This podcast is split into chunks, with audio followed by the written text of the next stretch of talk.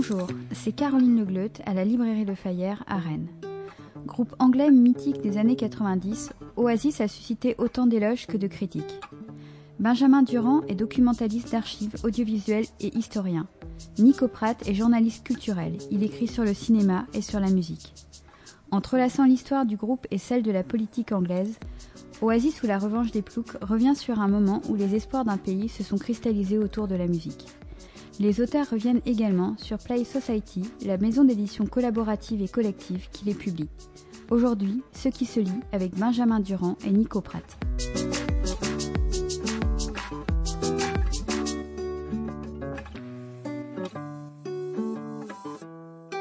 Bonjour et bienvenue dans Ce qui se lit, le podcast de la librairie Le Fayère à Rennes réalisé par Arnaud Vasmer. Aujourd'hui, euh, deux auteurs pour raconter euh, deux frères, deux auteurs pour raconter les aventures et les mésaventures musicales de ces deux frères qui ont euh, incarné le renouveau de la musique anglaise sous le nom d'Oasis. C'est eux que vous racontez Benjamin Durand et Nico Pratt. Bonjour à tous les deux. Bonjour. Bonjour. Benjamin Durand, vous travaillez, euh, Benjamin Durand et Nico Prat, d'ailleurs, vous travaillez tous les deux euh, dans différents euh, médias. Benjamin Durand, vous êtes également documentaliste et ensemble, vous avez écrit Oasis ou la revanche des ploucs aux éditions Playlist Society. Vous y racontez donc les frères Gallagher qui, avec leur groupe Oasis, ont cherché à inventer un rock anglais ancré dans la classe populaire d'où ils viennent. Les ploucs, hein, c'est eux, par opposition à, des groupes venus de la classe moyenne comme YouTube ou plus encore euh, Blur parce que la presse a joué de cette euh, rivalité euh, là et ils ont œuvré à, produire une musique qui puisse unifier et fédérer le peuple avec le paradoxe qu'ils ont peut-être réussi à unifier et fédérer le peuple mais pas leur famille, pas leur fratrie. Ce qui s'est passé d'ailleurs hein, sur leur, dernier concert, avant leur dernier concert en France à Rock en scène où ils se sont déchirés et n'ont pas pu jouer à trois dates de la fin de leur tournée. Ce livre, euh, Benjamin Durand, parce que c'est vous qui avez le micro, je vais commencer avec vous. Comment il est né? Il est né, euh, du coup, c'est plutôt Nico qui devrait en parler parce que c'est c'est plutôt euh, c'est Nico qui qui avait l'opportunité de de proposer un projet à Benjamin Fogel, notre notre éditeur, et, euh, et donc en fait euh, il a bon, on, on, aime beaucoup Oasis tous les deux depuis longtemps. Et c'était on, on, travaillait euh, dans un premier temps il y a une dizaine d'années dans un magazine qui était très rock indé. Et nous on était un petit peu on, on jouait notre notre plaisir pas si coupable que ça pour tout le rock de stade, les choses un petit peu un peu, un peu plus racoleuses que les choses effectivement vraiment très très bien qui sont très très euh, dans la rupture. Trois personnes. Euh, voilà, voilà, voilà, voilà, avec des gens qui se lavent pas forcément tous les jours de la semaine. Enfin bon bref, des choses assez euh, assez, horribles. Et donc voilà, Nico et moi on avait gardé ça. Et il y a eu une période où je suis parti à Manchester et voilà. Et, et en fait Nico est venu me rendre visite à l'occasion d'un week-end et c'est un petit peu ça qui est raconté au, début du livre quand on a fait ce, parcours initiatique dans une petite voiture avec le, le batteur d'Inspire Spiral Carpets, euh, Craig Gill, qui nous a un petit peu euh, amené sur tous les différents lieux euh, de pèlerinage sur Oasis à Manchester. Et donc voilà, tout ça mis ensemble. Quand il y a eu une, espèce de petite ouverture pour pouvoir peut-être faire réaliser notre petit kiff de, de fans, on l'a on l'a fait, mais on a eu envie de le faire très sérieusement, avec du cœur et pour peut-être essayer de parler de, de versants un petit peu moins entendus sur l'histoire des frères Gallagher. Et puis avec le paradoxe que vous racontez un groupe contemporain, mais que vous pouvez, euh, Nico avec euh, ce livre, raconter une histoire totale, c'est-à-dire du début jusqu'à la fin, même si vous terminez le livre en rappelant les appels du pied de Liam Gallagher pour refonder Oasis. On verra peut-être tout à l'heure euh, ce qu'il en est de, cela, mais vous avez pu raconter l'histoire en entier. Ce qui est, intéressant avec, euh, Oasis, tant, tant d'un point de vue musical que d'un point de vue euh, familial, et, vous le disiez très bien en, introduction, c'est que ce, groupe est un paradoxe à tous les niveaux, et l'un des paradoxes qui nous intéressait le plus, c'était de se dire que finalement leurs tubes sont parmi les plus connus au monde, tout le monde connaît les frères Gallagher et tout le monde pense connaître leur histoire, et pourtant personne ne se rend forcément réellement compte de ce que l'histoire du groupe signifie, de ce que l'histoire du groupe raconte, et justement de cette grande histoire, c'est-à-dire que euh, c'est une histoire musicale, c'est une histoire familiale, mais c'est également une histoire sociale, c'est également une histoire politique. Elle commence dans les années 60, euh, elle n'a pas commencé avec euh, les premières engueulades des frères Gallagher, l'histoire trouve ses racines bien plus profondément, et voilà, c'est ça qui nous intéressait beaucoup plus que les clashs, beaucoup plus que les petites phrases, et même au-delà des tubes, c'est cette histoire qu'on avait envie de raconter que l'on va raconter euh, ensemble, Benjamin Durand et, Nico Pratt. Mais d'abord, peut-être revenons sur euh, l'origine euh, d'Oasis, parce que là aussi, c'est une histoire assez particulière. C'est-à-dire que c'est le cadet, alors ils sont trois dans, la fratrie, on va pas parler de Paul l'aîné, mais Noël le second et, et, Liam le troisième. C'est Liam qui intègre un groupe qui deviendra par la suite Oasis, en, remplaçant le chanteur qui était précédemment ici, et Noël, le deuxième de la famille, alors qui lui est peut-être le plus terre à terre, ou en tout cas le plus réaliste puisque c'est lui qui signe le premier contrat, c'est lui qui euh, a en charge cette dimension-là, et qui va rejoindre le groupe de son petit frère, euh, c'est-à-dire Benjamin Durand. On est déjà dans une histoire un peu particulière par rapport aux groupe. C'est pas un groupe de lycée, c'est pas un groupe qui s'est rencontré dans les études. Alors finalement, qu'est-ce qui les a attirés tous les deux dans ce groupe-là? Ben, euh, le fait que à l'époque en Angleterre, faire un groupe de rock était encore un moyen pour s'extirper de sa condition sociale, pour, pour voir autre chose que qu'un qu boulot assez euh, monotone euh, toute la journée et voilà une vie de famille sans doute pas très pas très reluisante. Enfin voilà, être footballeur ou euh, jouer dans un groupe de rock, c'était les deux échappatoires euh, à cette vie-là. Donc euh, effectivement, on a du mal à se rendre compte aujourd'hui parce que le rock, ça s'est beaucoup plus généralisé autour d'une musique, effectivement, un peu plus d'étudiants, un peu plus. Et d'ailleurs, ça se voit beaucoup à Manchester. Manchester qui, à l'époque, était encore quand même une, une ville dans son, j'ai envie de dire, dans son jus ouvrier, mais qui commençait à devenir un gros pôle universitaire euh, dans le nord de l'Angleterre, etc. Et c'est vrai que depuis, beaucoup des groupes euh, qui sont euh, de la scène de Manchester, etc., sont des groupes qui sont plutôt nés à l'université. Et voilà, c'est un peu la fin d'une tradition, hein, Oasis aussi. Hein. Ouais, donc on est au tout début, fin des années 80, début des années 90. Et ma question, elle visait aussi à se demander, mais comment est-ce qu'ils, comment est-ce qu'ils rejoignent Ou plus exactement, pourquoi est-ce que Bien Noël sûr. décide d'aller rejoindre son frère Liam, qui a déjà trouvé sa place de chanteur? Bien sûr. Alors, vous le précisez dans le livre, vous le soulignez à plusieurs reprises, ils ont une petite différence d'âge, ce qui fait que Liam n'a eu qu'un seul métier dans sa vie, celui de rockstar, ce qui n'est pas le cas de Noël. Mmh. Noël connaît ce que vous avez dit, Benjamin mmh. Durand, c'est-à-dire cette vie ouvrière qui a aussi été celle de son père, même s'ils sont en rupture avec leur père, il connaît cette histoire-là, donc il sait ce qu'il a quitté. Exactement. Euh, Noel Gallagher, c'est un personnage assez euh, intéressant parce que c'est vraiment un, grand solitaire, euh, justement, euh, qui a appris à jouer de la guitare tout seul. Avant de rejoindre Oasis, il n'avait jamais fait partie d'aucun groupe. Alors, il avait une expérience dans le milieu de la musique en étant le, road manager. donc, en gros, il, il montait d'ailleurs apparemment assez mal les batteries pour ce groupe, les Inspiral Carpets. Mais ça lui donnait l'occasion d'être en coulisses, de voir comment tout ça se passait. Mais il n'était pas musicien professionnel et en fait personne ne savait vraiment qu'il écrivait des chansons, qu'il était, quel était son niveau de guitariste. Personne ne le savait.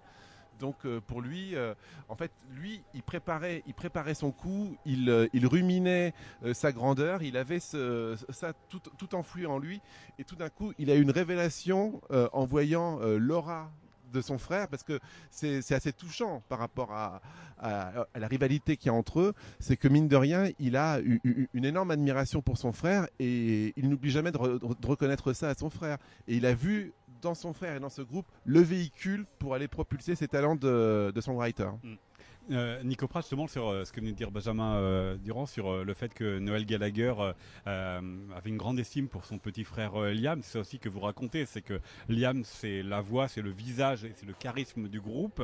Là où Noël est celui qui va composer, qui va imposer de composer et d'être à la guitare. Mais avec la question de ce qui vient chercher lui qui maîtrise le réel, là où Liam se joue d'un personnage. Et on pourrait se poser la question rapidement, Oasis c'est le groupe simplement des Gallagher, mais Oasis est-ce que ce n'est pas le groupe du visage de Liam Gallagher?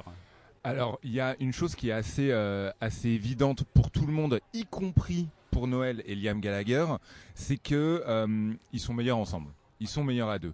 Euh, les plus grandes chansons de Noël Gallagher, il les a composées au début d'Oasis. Les plus grandes chansons de Liam Gallagher, il les a chantées et c'était celles de son frère.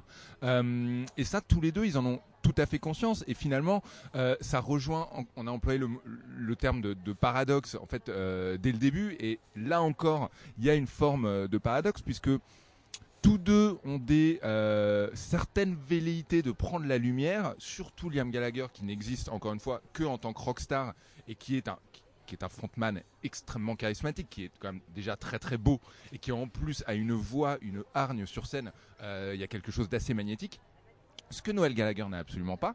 Cependant, Noël Gallagher, lui, ce qu'il a, c'est euh, bah, les compositions, toutes les mélodies, les grandes mélodies, elles, euh, elles viennent de lui. C'est pas un grand guitariste, Noël Gallagher, c'est un grand compositeur et c'est pas un grand chanteur non plus il s'est amélioré, euh, il s'est amélioré par la suite, mais euh, il le reconnaît. Il a chanté, il, a imposé de chanter quelques chansons d'Oasis et puis après la rupture, il s'est lancé. Euh, Exactement. dès, le premier dès le premier album, il chantait, il chantait quelques faces B. Le premier album est le seul album d'Oasis où toutes les chansons sont chantées par, sont chantées par Liam.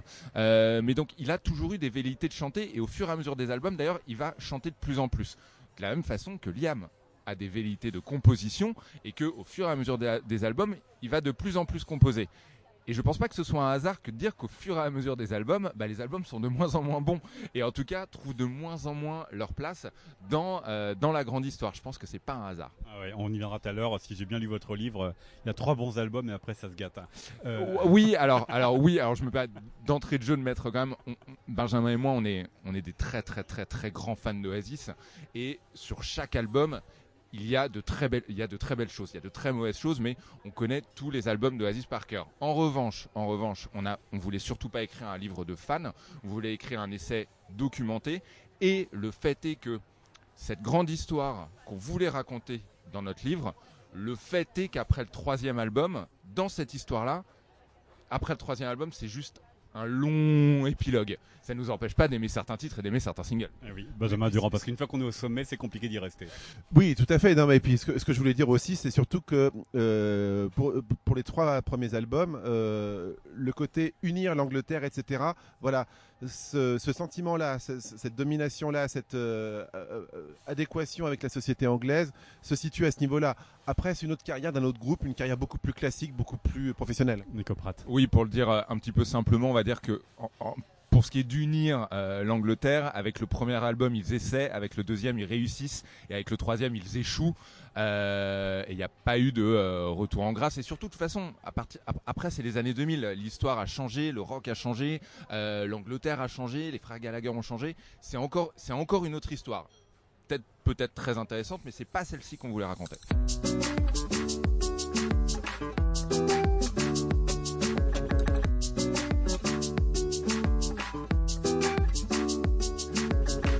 Alors bah, pour ma question suivante, Benjamin Durand, je me dois de dire aux auditeurs, parce qu'ils l'ont entendu, que le fond sonore vient de changer. Il faut aussi que j'explique pourquoi. Nous étions au jardin du Luxembourg et nous y avons été chassés puisque visiblement, dans cet endroit, nous n'avons pas le droit de faire des interviews, même audio, au nom d'une certaine neutralité. Ceci est dit pour que les auditeurs voilà, comprennent pourquoi nous avons des voitures derrière nous. Donc Benjamin Durand, nous parlons du groupe Oasis. Et ce qui est important et intéressant, c'est de voir dans quel contexte les frères Gallagher font ce groupe ou rénovent ce groupe euh, fin des années 80, début des années 90. Parce que la musique pop, la musique rock, elle a été extrêmement riche en Angleterre. Mm. Pour cela, il suffit simplement de se repasser la bande son euh, de la cérémonie d'ouverture des Jeux Olympiques de Londres en 2012 pour voir que c'est juste absolument éblouissant. Sauf que eux, quand ils arrivent, eh bien c'est plus le cœur, l'Angleterre, ce sont les États-Unis avec le grunge, avec évidemment le succès de, Nirvana. Donc Benjamin Durand, quand les frères Gallagher euh, font Oasis, quel est l'état de la scène rock pop anglaise? Il y a en fait une grande séparation entre euh, le rock mainstream, euh, dont quelques actes issus des années 80 ont intégré, je pense à des groupes comme Cure, comme Depeche Mode, euh, etc. Mais euh, on est encore vraiment dans une énorme domination de, des grosses stars de la scène anglaise, comme Dire Straits, euh, par exemple, ou Phil Collins aussi, évidemment, qui sont un petit peu des, espèces de totems de mauvais goût. Euh... Ça sont bien brocardés dans le livre, dans la bouche des frères Gallagher. évidemment. Et à côté de ça, il y a une scène, euh, une scène indépendante euh, qui a été extrêmement euh, importante dans toutes les années 80 et qui réussit un petit peu à, à atteindre euh, un niveau un peu plus euh, mainstream, surtout que des gros labels commencent à s'intéresser à, euh, à, ces, euh, à, ces- musiciens. Euh, il y a le label Creation donc, euh, qui signe Oasis euh, en 1993. Euh, c'est exactement à la même époque, euh, Sony euh, en rachète la moitié des parts. Donc, euh, même si ils gardent une, une éthique très indépendante, euh, ils vont pouvoir, ils vont être indépendants, mais avec en fait des plus gros moyens. Et du côté de Blur, vu qu'on finira de toute façon aussi par parler de Blur, mais Blur c'est un peu la même chose qui s'est passé. Ils étaient sur un label qui s'appelait Food Records, qui a été racheté par euh, EMI. Alors là, complètement. Donc on, est dans cette transition là en fait. Les, les gros labels essayent de tenter un coup en, euh, en se disant que ce qui a été signé sur les labels indépendants peuvent euh, séduire le grand public. Et le premier groupe qui va montrer que ça peut peut-être marcher, c'est Suède, qui ensuite va être dépassé par Oasis et Blur. Et alors ils font, leur volonté c'est de faire une musique anglaise. C'est là-dessus aussi que Nico Pratt et Benjamin Durand vous euh, insistez, que vous nous racontez euh, dans votre livre, c'est de faire quelque chose qui sonne anglais. Ça veut dire quoi quelque chose qui sonne anglais? Dans une époque où il y a un mouvement qui s'appelle la, la Britpop, alors qui est un mouvement euh, court, hein, 94-97, mais qui témoigne aussi de cela. quelque chose qui sonne anglais, c'est pas forcément quelque chose de, réfléchi. C'est-à-dire que même si Noël Gallagher est le chef d'orchestre de la carrière du groupe, que c'est en effet lui qui va signer le contrat, euh, et que c'est lui qui va mener la carrière, ou en tout cas développer le groupe comme il l'entend et, en, et, et seul aux commandes, finalement, sonner anglais, euh, c'est presque dans leur gène, puisque euh, leurs paroles, les paroles d'Oasis en tout cas, euh, sont presque totalement, euh, et là je parle un petit peu sous le contrôle de Benjamin aussi, mais totalement avare en pronoms, euh, avare en, en prénom, pardon, avare en lieu. Euh, voilà, il y a éventuellement un disquaire local qui est cité, qui est cité ici, ou euh, des prénoms, des prénoms de femmes parfois, mais qui sont des femmes, des femmes qui n'existent pas forcément. Donc finalement, ils vont pas nécessairement chanter des rues, chanter des villes, chanter euh, le, le- le mot Manchester, je crois, n'apparaît même dans aucune, euh, dans aucune de leurs chansons. Donc en fait, ce qui est, ce qu'il y a profondément anglais, et c'est ce qu'on essaye de modestement raconter dans le livre, euh, c'est leur carrière qui l'est. C'est moins leur texte que ce que leur musique représente en fait. Euh, leur musique représente un espoir. Leur musique chante cet espoir. Euh, L'un de leurs premiers singles et l'une de leurs meilleures chansons s'appelle tout simplement Live Forever, ce qui est aussi une grosse différence Vivre avec voilà Vivre pour toujours, ce qui est aussi une grosse différence avec Kurt Cobain qui lui chantait euh, euh, je, qui lui, ouais, ou qui chantait Je veux mou- je Oui. me déteste et j'ai envie de mourir. Euh, donc voilà, en fait, leur musique est profondément anglaise, bien davantage dans son impact que dans ses textes. Et pourtant, dans les textes, il y a, et vous le racontez aussi, il y a quand même un écho à ce que vit une partie de la, la population. Le fait, Oui. qu'on disait au début, la, catégorie sociale, d'où ils viennent, et en plus, ils n'ont jamais masqué, qu'ils ont surjoué leur accent de Manchester. exactement. Mais en fait, euh, cet impact que, que leurs chansons ont eu auprès des gens euh, tient aussi en la, déjà en la capacité, en la qualité de compositeur euh, de Noël Gallagher, qui compose des chansons qu'on a tous le sentiment de connaître, même si ce n'est pas le cas, et qu- qui sont immédiatement identifiables et qu'on a immédiatement envie de chanter côte à côte dans un stade à côté de personnes qu'on ne connaît pas, mais vient aussi du fait que dans les chansons d'Oasis, les jeux deviennent des tu, qui deviennent des vous, qui deviennent des ils et qui sont mélangeables à l'infini. C'est-à-dire que la force des chansons d'Oasis et pourquoi elles parlent à autant de monde, c'est parce qu'on a tous l'impression qu'elles parlent de nous. Alors, que, finalement, dans, dans leurs chansons, on ne met que ce qu'on a envie d'y mettre. C'est ça aussi. C'est en ça aussi que repose la qualité euh, des tubes euh, des frères Gallagher. Benjamin, je sais pas si tu es d'accord avec ça. Benjamin Durand. Et, et ils sont allés, euh, ils sont allés au-delà de toute façon de euh, d'un socle de public euh, indépendant tout simplement. Je- ils ont aussi et, c'est aussi revenir un petit peu au contexte musical. Il faut pas oublier que c'était aussi le, le contexte euh, des rêves parties. C'était quelque chose qui avait explosé à la fin des années 80 et au début des années 90, etc. Et c'est et c'est un contexte, euh, il faut s'en souvenir, euh, où il y avait des rêves parties sauvages qui euh, étaient démantelés par la police quasiment tous les week-ends et où voilà il y avait il y avait une vraie etc. Et donc c'était une culture jeune qui était basée sur l'individualité et petit à petit il y avait, euh, il y avait moins cette, euh, cette volonté à travers la culture d'être ensemble, même si euh, on se réunit pour une rêve partie, mais, mais les Anglais surtout vivaient ça comme une expérience très très personnelle, surtout que les drogues étaient évidemment dans le truc. Et quelque part, Oasis, tout ce mouvement-là a, a, permis de d'un petit peu évacuer ce truc-là et, de se dire aux gens, il faut qu'on se réunisse aussi à nouveau, il faut, il faut qu'on fasse ça. Donc il y a cette idée-là quand même. Ce que vous nous racontez, Benjamin Durand, c'est l'histoire d'Oasis, mais c'est aussi l'histoire politique alors de l'Angleterre de cette époque-là, parce que c'est aussi très important dans votre livre et très important aussi dans l'histoire anglaise. C'est que quand ils émergent, c'est l'époque euh, de John Major, Premier ministre, donc euh, l'ère de Thatcher qui a poussé à la société d'individus euh, est en train d'être soldée, et ils accompagnent le mouvement de gauche, alors gauche très centriste, mais de gauche de Tony Blair. Ah, au moment où ça montait, on savait pas à quel point ça serait triste à ce point-là. C'est ça, évidemment le, coup de filou de Tony Blair. Mais euh, non, ce qui est assez important, c'est que Margaret Thatcher a forgé son, sa popularité et son électeur, et, son, Angleterre, et c'était très malin de sa part, et très diabolique quelque part. Le Parti conservateur était avant, avant elle euh, considéré comme euh, un parti de l'élite, en gros, qui était au pouvoir pour entretenir euh, son statut, euh, pour faire un espèce de statu quo là-dessus. Margaret Thatcher, elle, euh, a considéré que elle voulait parler de l'individu et libérer les Anglais de, de, beaucoup de carcans sociaux, etc., et faire en sorte que les individus, même modestes, puissent avoir un avenir, etc.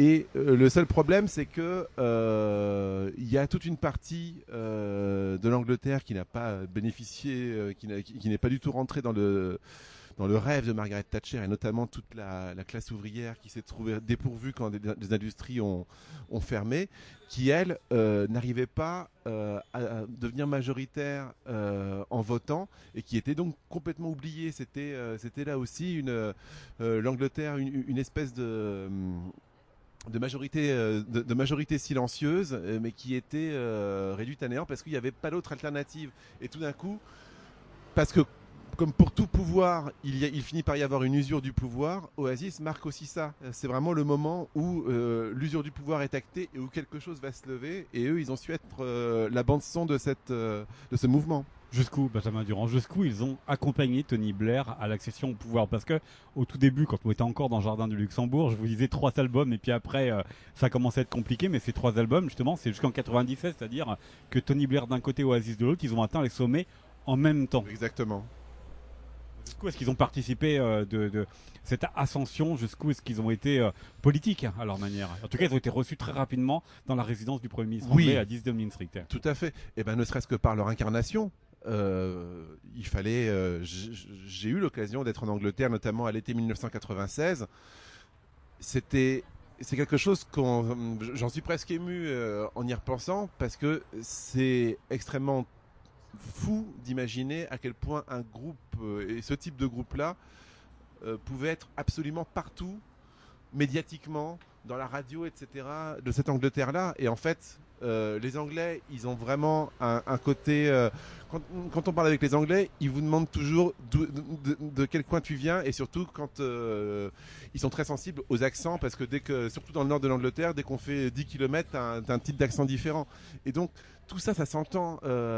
Et, et, du coup, il y a cette identité-là qui devenait omniprésente dans le truc des Anglais et c'était cool d'être comme ça. Alors qu'avant c'était mal vu d'être de, jurer comme un chartier, d'être euh, voilà depuis de voilà. De... plus, euh, Liam Gallagher, le, plus jeune, il jouait ce côté euh, inculte avec un langage assez cru. Hein. Ouais, ouais, ouais, mais voilà, ils ont ils, sont devenus des, emblèmes, des porte-paroles et des voilà des gens qui donnent de la fierté en fait à, toute une partie de la, et qui permettent de ne pas de ne pas se résigner à une certaine normalité ennuyeuse, quoi. Tout d'un coup, euh, un peu le danger, le danger était permis et n'était pas forcément euh, dans la marginalité. Le danger devenait mainstream avec eux.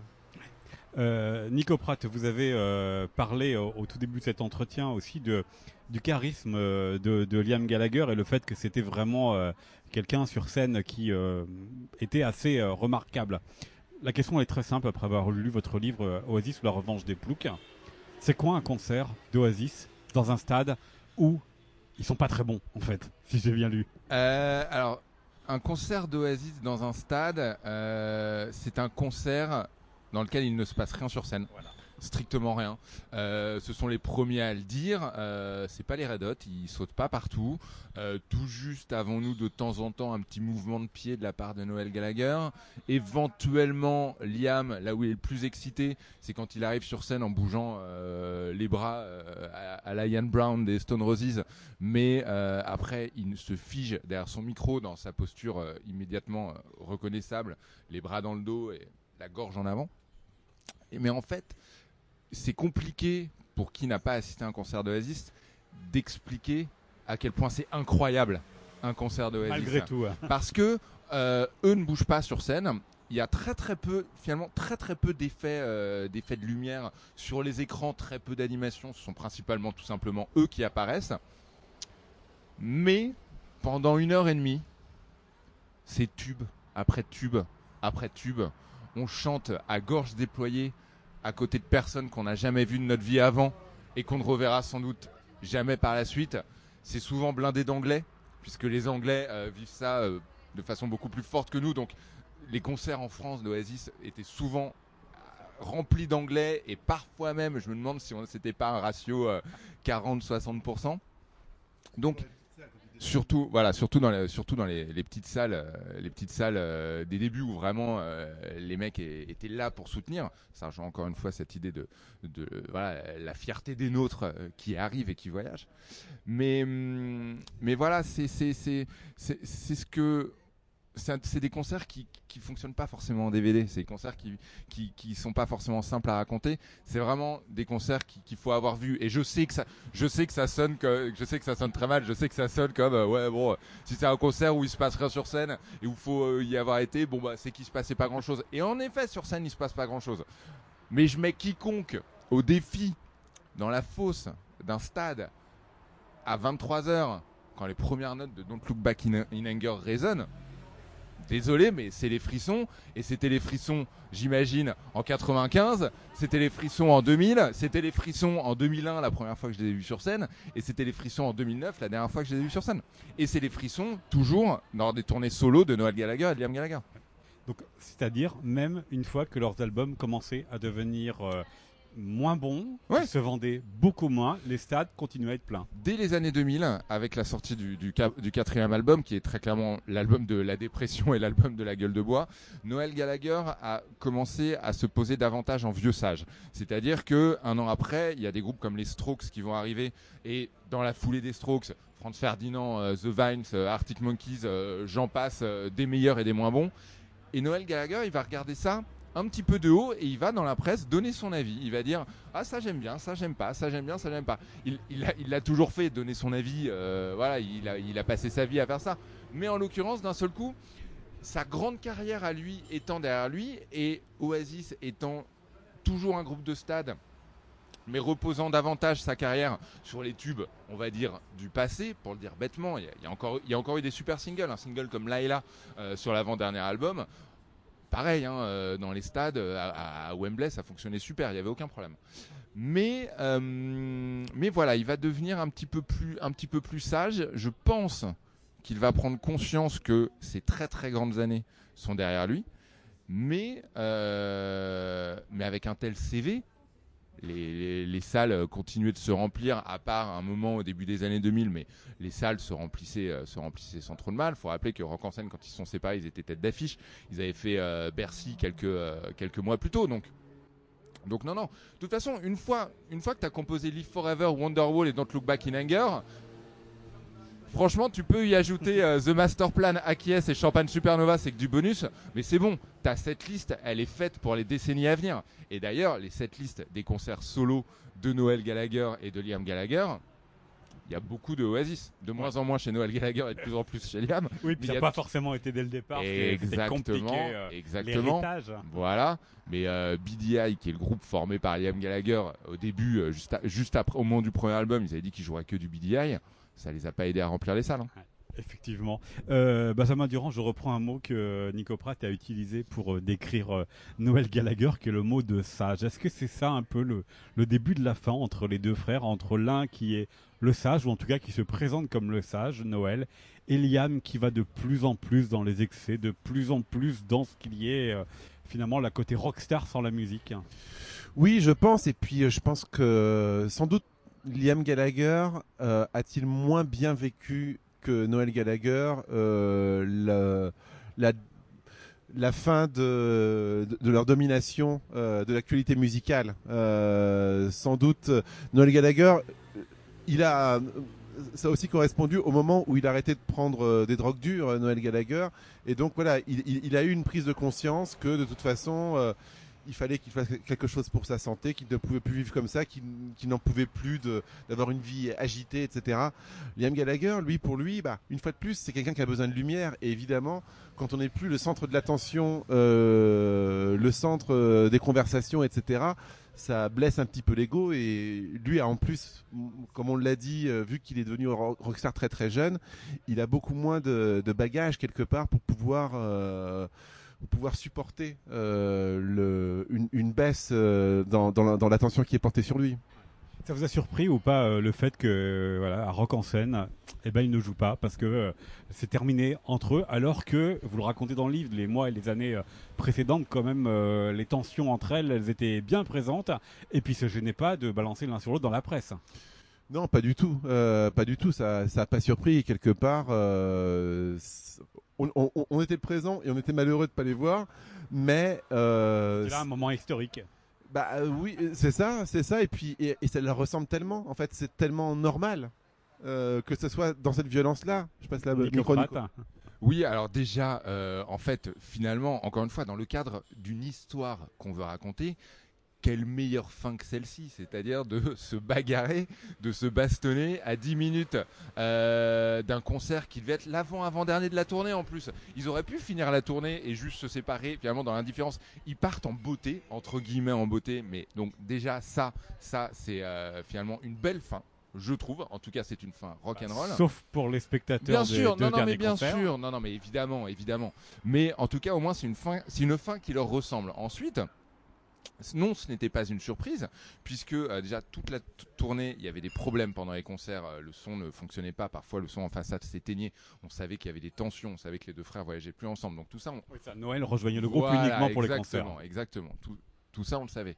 Mais ensuite, il faut pas oublier que euh, Noël Gallagher, il avait déjà quitté le groupe en 1994. Il avait également quitté le groupe en 2000. Euh, Oasis avait fait des concerts sans Noël Gallagher. Ils en ont pas fait beaucoup, mais ils en ont fait quand même. Donc finalement, quand on quand on connaît un petit peu l'histoire du groupe, euh, des, des, des, des, séparations et en plus à chaque fois Noël qui se barre, là pour le coup, euh, c'était la troisième fois, mais c'était la bonne. la bonne définitive ou pas Parce que je reviens à ce que j'ai dit ouais, à l'heure avec lequel ouais. vous terminez avec le livre. Liam qui commence à Ouais. demander à Noël de revenir. Moi, je, moi, je pense, je pense deux choses. Je pense déjà que Noël Gallagher est sincère quand il dit qu'il n'a pas envie de reformer Oasis. Je pense qu'il est très content en faisant euh, ces albums un peu bizarres, un petit peu moins pop, et je pense qu'il en est très, il est très content de, plus se soucier des fans d'Oasis. Euh, et encore une fois, Liam Gallagher étant purement et simplement une rockstar, Liam a conscience qu'il ne sera jamais autant rockstar qu'au sein d'Oasis et qu'il ne jouera jamais dans des salles aussi grandes qu'en tant que chanteur d'Oasis. Cependant, je crois que Noël en effet n'a pas envie et je suis sûr et certain que Liam en a très envie. Après, et j'ai beau être fan, je ne veux pas qu'il se reforme. Je, pense que ce point final était un beau point final, bordélique, chaotique, rock'n'roll, mais il avait le mérite de ne pas être tiède. Et surtout, surtout, les exemples de reformation réussis et pas pathétiques, j'en ai pas énormément en tête. Benjamin on aura peut-être davantage, mais je pense que tu es d'accord avec moi, t'as pas spécialement envie qu'il se reforme, si? Benjamin Durand, la, votre conclusion, vous la partagez pleinement. Oui, oui, non, deux. je suis assez d'accord. Enfin, ça, n'a- ça, ça, ça pas trop d'intérêt, euh, mais euh, si ça devait arriver, ne serait-ce que pour un concert ou un truc de charité, etc., ça me, ça me ferait, ça, me toucherait beaucoup. Ça serait, ça serait très émouvant. Mais euh, ça n'a, ça n'a effectivement pas grand intérêt, je pense. Voilà, donc vous pouvez retrouver donc l'histoire dans euh, le livre que vous avez publié aux éditions Police et, et Society. Comment vous avez écrit ce livre? Parce que c'est un livre écrit à, à deux, mais donc pleinement écrit à deux. Benjamin Durand. Ben, on s'est euh, on s'est un petit peu on, avait déjà fait un plan. Euh, en plus notre éditeur aime euh, beaucoup ça qu'on parte sur un plan qu'on se mette d'accord sur un plan. Et puis disons qu'après on s'est un petit peu réparti les, domaines qu'on avait un, un, peu envie d'écrire. Et ensuite on a on, on a beaucoup, euh, on, a beaucoup discuté, on a beaucoup posé des questions euh, et on s'est beaucoup euh, corrigé entre nous. C'est-à-dire que les quelques pages euh, qui sont plus de l'ordre de l'histoire sociale, l'histoire politique, ça sent davantage. Ouais, c'est voilà. Nico Pratt, euh, vous se dirigez, mais je l'ai senti aussi à la lecture. Mmh. C'est davantage Benjamin Durand que Nico Pratt sur oui, ces passages-là. Oui, oui, effectivement, oui, effectivement. Nico Pratt. Après, il y avait, euh, c'est là que le, c'est là que le binôme fonctionnait mieux. C'est-à-dire que, en effet, Benjamin a une, une formation d'historien, donc toutes les parties politiques euh, et même les parties euh, footballistiques, moi j'y connais rien en football, euh, c'était Benjamin qui les écrivait et moi je m'occupais bien davantage des textes, de la musique et de l'histoire du groupe. Ceci étant dit, et c'est là que ça fonctionnait plutôt pas mal, c'est que Benjamin ayant une formation d'historien, Benjamin voyait les liens, les multiples liens entre toutes les histoires. Et selon Benjamin, on pouvait pas parler de ça sans parler de ça, de ça, de ça, de ça, de ça, de ça. Moi, n'y connaissant rien, justement, j'intervenais un petit peu comme un garde-fou entre guillemets. C'est-à-dire que il y avait très souvent, et c'est là que c'est important de bosser avec un de ses meilleurs potes, et c'est là que c'est cool, c'est qu'on était quand même dans, un, dans une toute petite pièce, face à face, chacun sur nos ordi, et parfois Benjamin écrivait des trucs, et je disais, je suis désolé, je comprends pas. Ne, ne, connaissant pas, j'étais vraiment à la place du lecteur et je lui disais je suis désolé, je comprends pas. Et Benjamin m'expliquait, l'explication durait 15 minutes, c'était vraiment mais pas du tout pas du tout beaucoup plus clair et du coup, mais du coup, il y avait une vraie dynamique qui se mettait en place et qui était assez chouette. De la même façon que moi par moment, par exemple, je je, je voyais pas forcément les connexions euh, entre les personnages, je voyais pas forcément les les, connexions par exemple dans leur, dans leur vie privée, c'est Benjamin à un moment qui a dit "Ah mais euh, regarde, il y a un vrai il y a un vrai parallèle à faire, c'est-à-dire que euh, leur statut d'auteur correspond finalement presque également à, leur vie maritale. C'est-à-dire que Noël Gallagher s'est posé à l'horizon des années 2000, tandis que euh, Liam Gallagher, ça continue d'être un sacré bordel. Donc voilà, donc Benjamin avait, on va dire, le, le connaissait, on connaissait tous les deux le plan d'ensemble. On apportait chacun des petites pièces, des petites pierres à l'édifice, et puis dans cet édifice, certains murs étaient un petit peu euh, branlants, on va dire, et dans ce cas-là, bah, euh, c'est chacun allait consolider le mur de l'autre. Et puis bien, bien dit. Ah ouais, ah ouais, ah ouais, bien dit. Ah ouais, bien dit. Ah, à, ouais. à, ce moment-là, avec la question aussi quand même pour euh, le lecteur de vos notes en bas de page, parce qu'il y en a quand même un, un petit paquet euh, dans, dans le livre. Euh, pour Il y en a trop, si je peux me permettre, mais c'est, alors ça, c'est notre éditeur qui, Benjamin Fogel. Benjamin Fogel, non mais qu'on adore, qui est un éditeur. Vraiment, j'en profite pour le dire. Playlist Society, c'est Benjamin, euh, c'est également Élise, euh, Lucien de Bexo aussi qui a fait la couve. Enfin bref, travail d'éditeur absolument admirable. Et ils adorent les bas de page, les notes de bas de page. Moi, j'avoue qu'en tant que lecteur, c'est pas ce que je préfère. En tant qu'auteur non plus, parce que c'est la tannée. Mais en effet, il y a pas mal de notes de bas de page. Ouais. Mais parce que là, il se pose la question de la lisibilité, de la compréhension du texte pour un lectorat qui est pas forcément aussi familier que vous de toute l'histoire que vous racontez. Parce que dès que vous citez un groupe, bah, il faut dire en fait qui, qui il est. Oui. Comment ça s'est décidé ça du coup, Benjamin Oui, Durand bah et puis en plus, on, on, on, voulait mine de rien que le, que, le, que ça soit fluide à la lecture. donc euh, bon les notes en bas de page, c'est important. Alors après, moi, j'ai aussi, pour le coup, ma, ma déformation de mes, de mes études d'histoire qui font que j'ai rédigé des mémoires avec beaucoup de notes en bas de page parce qu'on aime beaucoup ça dans, le milieu universitaire. Euh, et, euh, et aussi, j'avais aussi à cœur de. En fait, je suis un grand collectionneur de, presse, de documentaires musicaux et notamment ma, vie de, de, six, de six ans euh, à, Manchester euh, au milieu des années 2010, euh, ça fait que euh, moi qui aime beaucoup les documentaires sur la musique, etc., et la BBC étant une mine d'or, en fait, j'ai regardé beaucoup les trucs de la BBC et euh, je suis allé récupérer ça. Et donc, j'avais à cœur aussi de, euh, pour, le, pour les gens que ça intéresse, de mettre la source d'où ça provenait pour qu'ils puissent en, éventuellement y aller. Et vu que c'est pas des choses qui ont été forcément diffusées en France et qui n'existaient pas, j'étais content de transmettre ce, ce corpus-là à un public français. Et c'était également très important pour nous. Je blague en disant qu'il y, y, a trop de notes de bas de page, mais c'est encore une fois euh, preuve de vrai talent de la part de, de, de notre éditeur euh, Playlist Society parce que on, voulait, euh, on voulait faire un, un livre accessible. Euh, on voulait faire un livre tout simplement à l'image de la musique du groupe, c'est-à-dire qui parle à tout le monde. Or, cette histoire à raconter, bah, elle mélange des, des, des, des thèmes qui sont pas forcément accessibles à tout le monde, c'est-à-dire la politique, c'est-à-dire le football. Euh, même voilà. des références musicales. Voilà, et, même des références musicales. Et euh, c'était important pour nous de ne pas être snob. Et du coup, euh, très très beau boulot, euh, encore une fois, de la part de Benjamin, qui nous a dit, qui nous a fait remarquer, qui nous a dit, attendez, là, vous, vous connaissez le sujet, vous connaissez le sujet par cœur.